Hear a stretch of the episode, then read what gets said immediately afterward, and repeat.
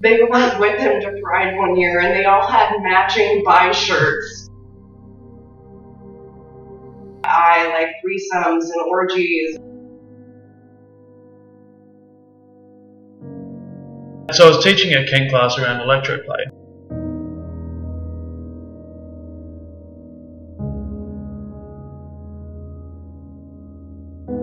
It just ended up as a giant orgy in the in the in the games room, and it was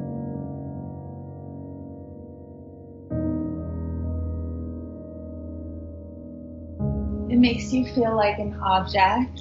It makes you it makes you feel rejected.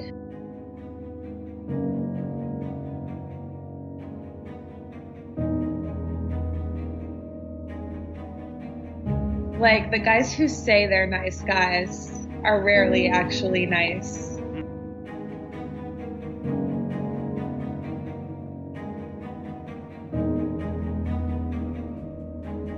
How dare you? Yeah. How dare you reject another human being that you may or may not be interested in?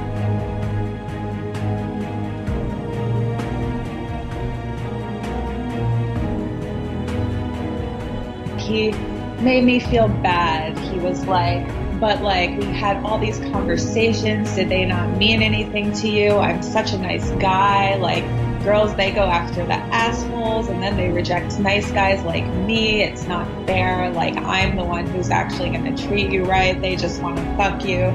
Or he said something really gross. He was like, they just want to pop your cherry or something.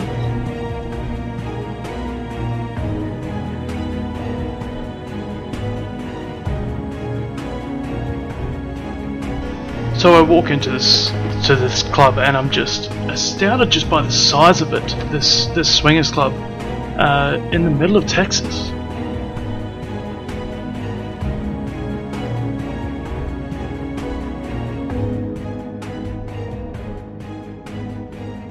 And I'm told that this was a quiet night. There's just people naked and everything everywhere. It was absolutely delightful.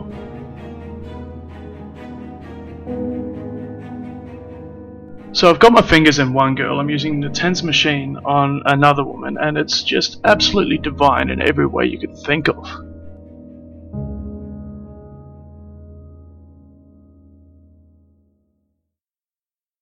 The Slut Podcast, Season 2, coming very soon.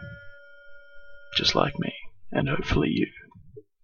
And we're once again ready to get A slutty.